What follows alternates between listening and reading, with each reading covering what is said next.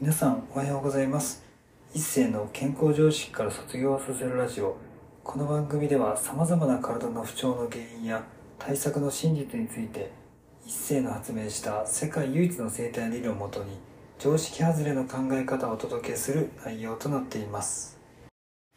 本日のテーマはハッピーワイフハッピーライフについてお話していきたいと思います。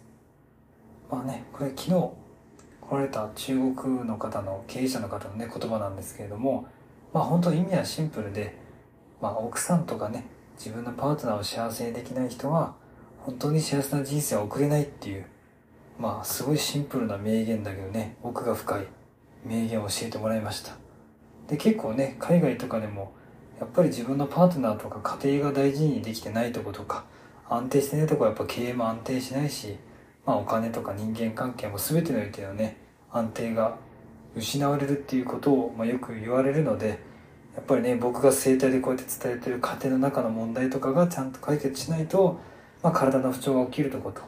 やっぱ根本的にはつながってるのかなっていうふうに思いました。なんかね語呂もいいんですよね。ハッピーワイフハッピーライフみたいな。なんかねどっかの某なんとかのなんか住宅メーカーがなんか CM っぽいなんか感じですけれどもまあね結構シンプルな言葉に真理が隠れてるなっていうのを、まあ、ちょっと今回学んだのでちょっと簡単にラジオで紹介させていただきました。